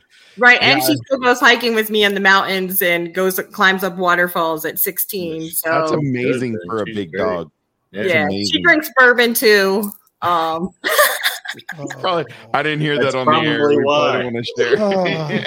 Like, hey, She, I, she's lifting up off the floor. I, I didn't give it. Yeah. I don't Oh, willingly give it to her. I don't just Oh. put it. yeah, my ass. That's what Blanton's goals She doesn't have her own dog food bowl full of No, but no, I mean, but before she Big dies, the she food. damn well will. yeah, that's Unlike that's for going most out of my friends dog down here, unlike most of my friends down here, my ingredient of choice is uh, I love rye and I love Mhm. extremely peated scotches. Yes. I, I- I don't know what it is about that smoke dragon peat scotch flavor, Mhm. but I, I love it. That's your And jam. so, how do you drink it, Jonathan? Like, how do you drink your peat? How do I drink my peat? Mm-hmm. Is it You bad? put a drop of water in there. No. So see, some people, you know, and so let me just make this very clear. Like I, I've been to some whiskey tasting events where it's very formal, right? It's a mm-hmm. it's a straight expression. We put 10 of them up. It's a very like austere, you know, people are wearing ascots, you know, and and so I I, I put on that professional face. And uh, you know, I go drink it that way, right? right. And some of them are like, you know, you have to put a piece of, you know, a drop of water in to open the expression up, right? And um, they're very much like, you can't drink it any other way, right? And they're saying that it's aged so long that you need a little water to activate and release it. And that's fine, right? But I don't drink it that way. I don't. Like, I drink my stuff neat. Um, I don't want anything ruining the expression that I'm tasting. But however, some people need that to open it up, right? And so we shouldn't be telling people how to drink, right? Um, Right. Bourbon. I don't believe in doing that. Other people do. They literally will sit you down and say, This is how you have to drink bourbon, you know, smell it, you know, put one fucking nostril and breathe it in, you know, oh, you know, and then they want you to write this fucking note about what you smell and, and what comes out of it. And I'm like, okay, you know, and that's cool. That's cool, right? If you want that kind of like uptight experience. Or you could just have an experience where you actually take the moment to taste it and what it means to you. Well, right? and when you do that, you you make everybody else feel a little inferior, right? When you're when you're doing that, because the wine world's exactly the same, right? You need to swirl it, you need to oh. smell it, you know. But I like my wife and I actually host wine tastings and teach people how to drink it because when you go to Napa, you're you're literally noses are up and they're just so snooty about their about their wine. but Not my dad. exactly everybody everybody needs to experience it the way that works for them and and, And, they'll it's not learn to get them to stay in this craft, right? Like right let's be real. You're telling somebody you want them to spend 200 something dollars on their best bottle. That's a lot of money for a lot of people, right? Mm-hmm. It truly is, right? So, one, you want them to have an expression that's not affordable for them, really, right? So, maybe they're buying this for the holidays or something. Like, this is a special gift for a birthday, anniversary, something. But then you're telling them that the only way they can drink it is if they're a stuck up asshole. Like that just seems so contrary than what you're trying to get them experience was Mhm. is your craft. And so i go to those events. I appreciate those people right? But i also appreciate the fact that it, we're in a free fucking country. We all defended it and um, drink it whatever the fuck way you want. Like truly. There you go there you you go want drink it out of a bottle Go for it. You want a double chug? Jersey fist pump it, whatever you want, right? Like drink it whatever the fuck way you want. that is awesome Back to my point. that is awesome Absolutely. Absolutely. I'm, I'm a big proponent of that too. Uh, unfortunately, though, I, I like to smell mine. And, and I do like to smell it, but here's my theory on that, right? If the craft is good enough, you'll automatically do it. If the bourbon or the wine is good enough, you will automatically be like, damn, that smells good, right? right It will make you do it. It'll make you do it. right You won't have to do it yourself. It'll be like, damn, right? Like I do that for certain bourbons because every time, every time it gets me, right? Every Your- time. your fruity drink eric won't do the same thing i'm gonna tell you right now Yeah, you're you're little. I would I- just stick my finger at the end of the filter manifold to drink my wine. there you go. yeah, well, There she was go, a Nana rack and Penny. blender. She worked for Gallo Yeah, for a really, really long time. there you go, dope. Nana. I, I remember she would come home covered in wine and have to change. Oh, Mad man. Dog Uh, 2020. Jerry Daniels. So Yeah. many barracks nights, man. Oh. Hey, hey. Oh, let me just say this about Mad Dog 2020, right? Every dog has their day. Every dog has their day. I would say my first apartment that I got, I was very lucky on active duty. It was on the beach, right? So I was stationed and um, you know, I knew the guy and he was an Air Force colonel. And so he gave me the bottom half. And so as an E3, I fucking had a place on the beach, right? And so I had no electricity and I was supposed to move in on Monday, but I was like, fuck it, bro. I got the keys now. I loaded up two trunk full cars of Boone's Farm, Boone's Farm, and Mad Dog 2020. Look There it is, right there. Wow. is And? Mad Dog 2020. reading everybody's minds. man. Hey, and we played, we played, we played guitar right by candlelight because we had no, we had no electricity, we had food, and we drank Mad Dog 2020. And um, you know, would I do that now? Danger No. Will Robinson. No, but drank you, Mad Dog 2020, you probably had the same food. Dude, we went to five 7 Elevens and cleared the shit out of all the Boone's Farm in the night. The bums were pissed at us. And I was like, hey, yo, sailors here to, we, we just here to celebrate, right? Like, Yeah, I I, remember we just doing an apartment and it's on the beach and we get fucked up, right? So, you know, Mad Dog has its time. Now, if you still drinking Mad Dog, I, I do have Another other story. bourbon. Right, I have bourbon options available for you currently. there you go. Freaking Nana. 100%. we had a wine snob I ordered yeah, and came out with tons of ice. that is funny.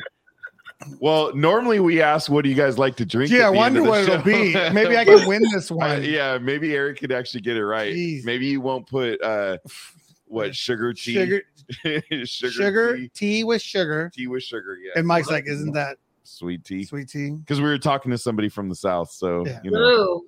Yeah, y'all don't even want to get in that discussion. Sweet tea. Sweet. Well, now I- I'm sure he doesn't know where there's the tea sun leaves tea are from. too. There's sun tea. Yeah, There's no, sun I, you, you, when you boil it on a stove with a sweet tea. pot, Nitrain or does that even count? Yeah, I'm telling There's you, no other tea. It's only sweet tea. probably have my. Never mind. I'm not gonna say. Poor Well, it's all good. That's Nana. That's my mom. There. That's that's his She's mom. My mom commented Yeah. at the beginning. Yeah, they're good supporters. We appreciate them. they have to. They're our mom. Yeah, they're supposed I to. mean, I guess they don't have to, but Well, Do you they don't- guys have the best drinking game you've ever done? Quarters. Oh no. No. No. What is it? Jonathan, you don't have a good one? Uh, no, What the did only, you did in the military? How about is there a drinking game that you know? You you put Yeah. a third ID on blast there. What y'all do? uh, when I when I got my own apartment, we played uh, we played well whiskey pong with you know trash Jack Daniel's Southern Comfort. All right. Mm. That is, you really need to be good at that, and I wasn't. I, I would say in the Navy, um, we played red card, black card. So we lined up, we lined up 26 shots, I was right? gonna say 26. Yeah, I can do the math on Yeah. that. So whatever color you got, right, you had to drink it. And so it, if you got 10 in a row, you fucked, right? Like you just got 10 in a row. and um and then after that we did uh i used to have a platoon of marines that i hung out with. Those were my boys right? And uh we played thunderstruck. So every time for AC/DC's thunderstruck you take a shot. Oh, and by the end of the song ain't nobody going nowhere right? No. like you are just done like No. done and I so i would say you know military was a great place to to learn how to drink, right? Because um, I went from Mad Dog 2020 to Red Card, Black Card to Thunderstruck to damn good bourbon, right? Because I was like, so this whole PT and getting up and then having we party until two and then running and then get up at five and then people I'm watching people puke on the run, right? And I'm like, why am I not puking on the run, right? And then I'm like, oh, I had really good bourbon and they drank shit. This is this is a good idea. Nice. 101st Airborne. There you go. Nice. there you go. I wonder if Jeremy knows about, you know, uh, throwing up on the run, puke runs, you know, that after like you just watching people and you're like trying to avoid the vomit. We, you we had somebody we had somebody that shared a story like that on the on the show. I thought that where they were running and somebody else was puking or something. So Yeah, I mean that's just the dodge, right? You just gotta I don't know how we did that, man. I really don't. right? well, isn't it isn't it like the rite of passage, right? I that, It does feel like that, yeah. right. So it's it's man. Well, to you two, I appreciate you guys joining us tonight. I definitely learned a lot about bourbon. Audry, you're gonna have to send me a lit. Like, I want to go. I want to take the flavor ramp, right? I want to like start start at the bottom and then go up and and see. You know, I I got to do it all. You can't know until you try it, right? That's Uh, right. I So don't- I send me uh send me your address and Eric send me your address too. And I will I'll do more than just like give you like a this is what you should buy. I'll give you like a little sample package and then you can uh experiment. Start with Everclear.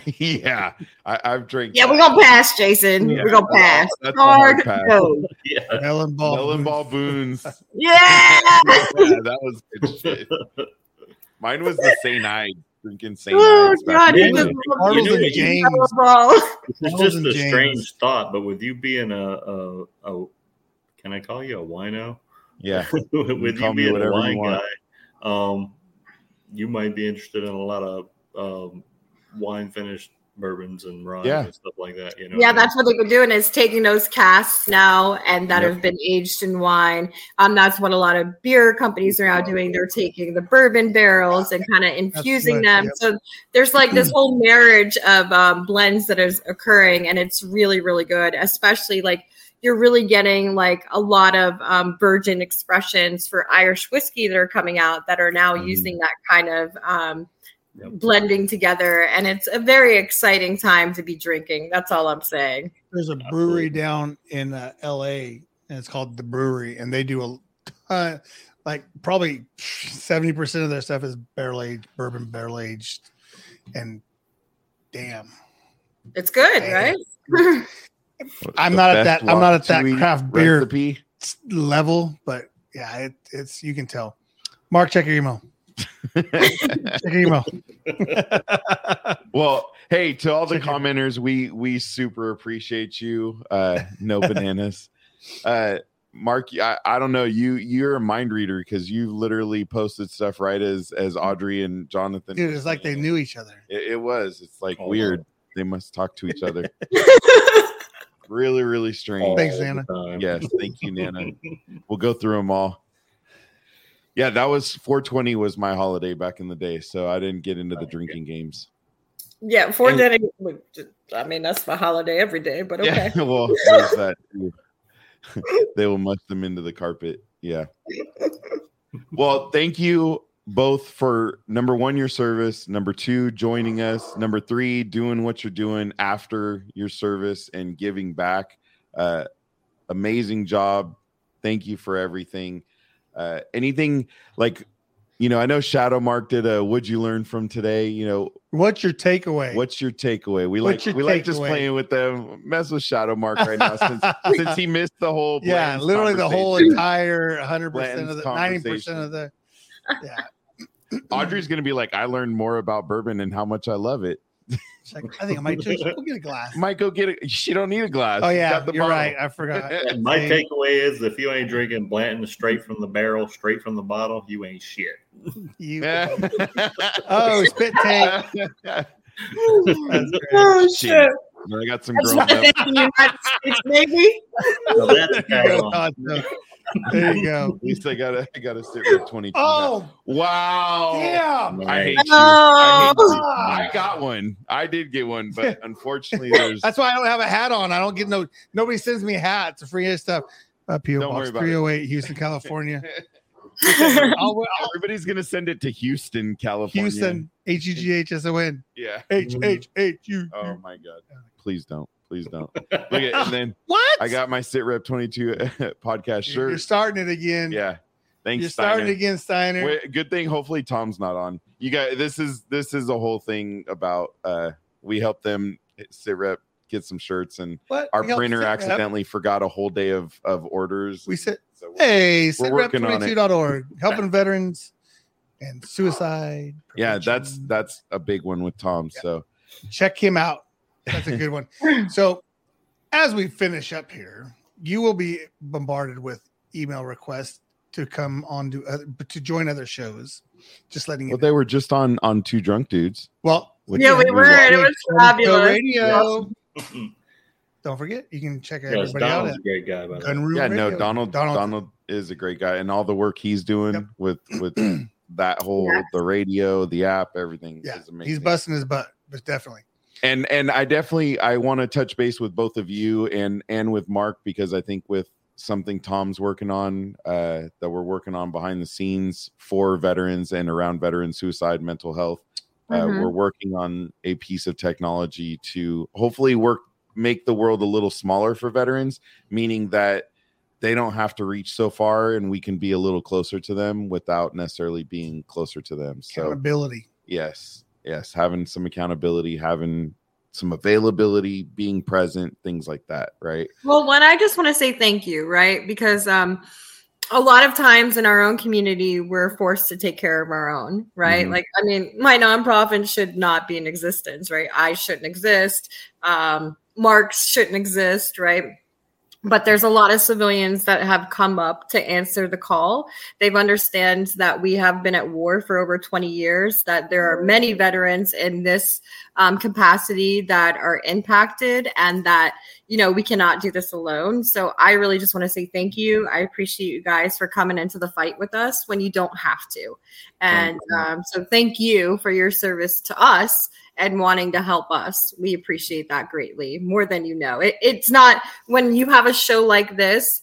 You know, when people come to me and say thank you for your service, I like literally have um like one of my artworks is um it's one of it's it's literally the replica of my um Glock. About 17 Right.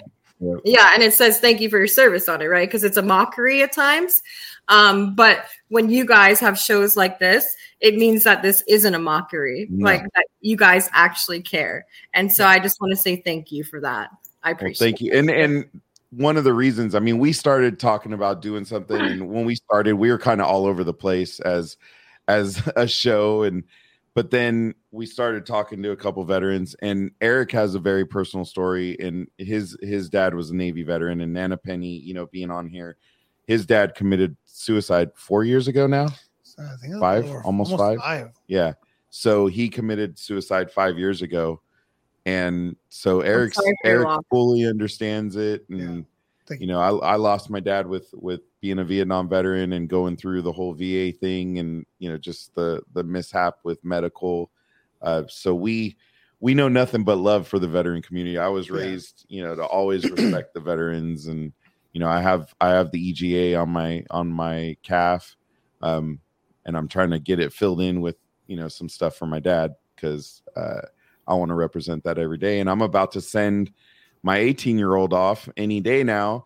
Uh, once he graduates and gets down to weight, uh, he'll either be going to the Marine Corps or the Air Force. So he Mm. he's kind of bounced back to going to uh, the Air Force since then. A different recruiters found him, and now he's he's talking to them because our local recruiter is terrible. Okay. Do you have a So- Navy recruiter? Where, where's your the local Navy area? recruiter was all over him. so I'll, I will tell you, the Navy recruiter was probably as far as being around him was the best recruiter, and he actually got really close with her because they were Mhm. texting and you know, and then Cool. they were meeting up. And uh, the problem is, he doesn't want anything to do with water. He literally doesn't want it. And I'm like, it doesn't mean you have to go in water. He's like, yeah, but my luck, I'd have to do something with water. And Right. I yeah. want nothing to do with water. So he True. actually wants to be his goal is to be an MP, and then he found out, you know, the Marines are kind of doing away with their MPs. So now the Air Force is is where he really wants to because he wants to go into law enforcement. So Makes sense. yep. Nice. I have a couple thank yous real quick. You want to do this after through release a guest? Uh, up to you. It's up to them. If I mean they are on the East Coast, so they are they are they are uh, sitting at almost so I'm still almost always on Cali's time. eleven o'clock. Well, when you Oh, where, so shoot, where do you right. go in California when you're here? Just all Uh, over? Or? Santa Cruz, LA, San Diego, um, and Eureka, Humboldt County. I'm like, that's random. Like True Santa north. Cruz. Um, so Santa Cruz has one of the best skate shops and skating areas in the world. I use Right. Onewheels for my veterans, Ow. so that's based out of Santa Cruz. So we're trying to bring the board sport ther- therapy program there to one of the veteran villages that they're building. Um, San Diego has one of the highest um, homeless rates and rapes rapes in the military for the Navy for there, so that's very important. And then LA has an extremely high homeless um, population for veterans. So it seems weird, but it's kind of not. And then um, True North, you know, Humboldt County, where is where I used to live, and so I just immensely Humboldt, love I that area. I don't know what's in Humboldt. Oh, I do. And there's there's a veteran media council there. Um, they actually, and Santa Cruz as well, they give a free monthly donation to veterans. So they actually disperse and give medication to veterans once a month um, from the dispensary there. So they actually try to help medicate veterans that have PTSD. That's awesome. That's Yeah. all. Well, we're we're about uh two hours east of Santa Cruz, two and a half, maybe two and a half. So Well, next time in I'm area. I'll hit you guys up. exactly, exactly. Well, thank you again. We won't keep you much longer because it's getting to be eleven there. So uh, we appreciate your time and thank you for everything. We will share all of the links for you know the Amazon Amazonian Warrior Foundation, the People's Patriot Project, Alcadot, Bourbon Battle- man, Amazonian, Diane, like it's the Amazonian. Amazonian woman, right? Like when Exactly. you come with when you become in my trenches you become a you know they say that you're a victim right when you've had these things happen to you then you're a survivor then you're a warrior then you become an amazonian right so you become refined back into your true warrior self There you go. There you go. But we will share all of your links. Uh, make sure that's out there. Make sure to follow them. Eric's been putting up all their links uh, during the whole show. So, again, we appreciate both of you. Jonathan, you talk too much. That is a problem. I don't know how you Yeah, guys are going to do this podcast with how much you talk. well, I'm fortunate, right? My, my You guest, are. my guest kind of, or my co-host, Your rather, co-host. fell into my lap, and uh, I, I see why. don't I mean, it was do meant to anything be. but click buttons. You know what I mean? Yeah. there you go.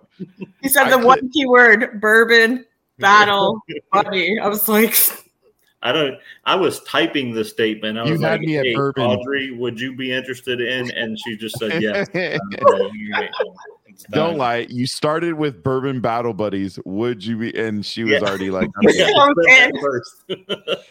the BO came Um, and then she knew, oh, all right, yeah, I'm in. Let's do this. you guys are uh you guys are fantastic man uh, Oh, thank you. i appreciate the the invite to come on i appreciate like audry said you guys representing uh representing something that you, you you're not obligated to represent but you you volunteer your time and energy to do it and that that says a lot for who you are as people and uh we greatly appreciate it thank, Thank you. Thank you. Yes, thank you.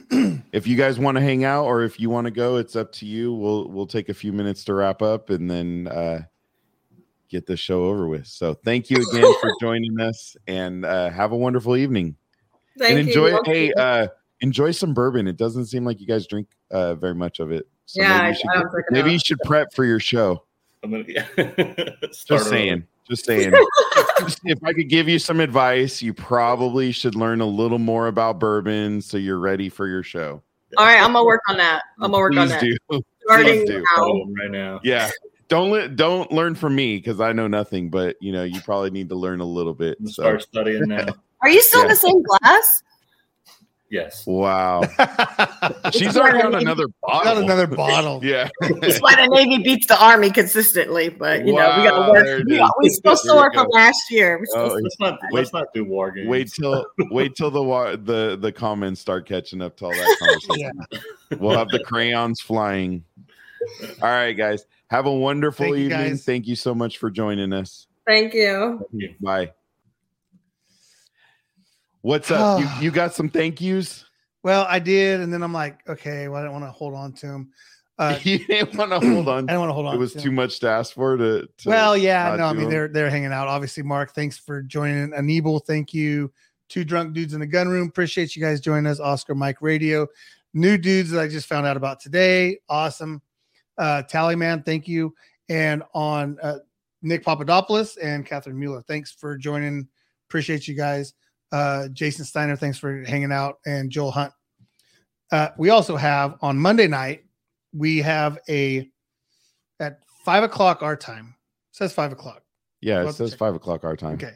The evening show with a contagion effect joins military broadcast radio. So check that out. We are having a discussion and some things are going to be happening.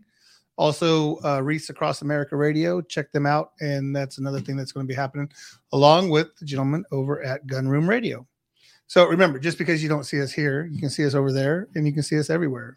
So If you don't see us here, you don't can see us there. You can, see, us everywhere. everywhere. Oh, that I'm was just saying. cute. That was cute. that's pretty good. It's like almost Dr. Seuss and stuff. almost, almost. Almost. Well, it was Seussical. we- It was Seussical. oh, I'm still, I'm still stuck on Uncle Jesse. Man. Uncle Jesse, that was classic. the greatest. It's on fire. Chat's always on fire. We, we need to get a shirt mate. Oh, I hate you, Eric. Deuces. deuces.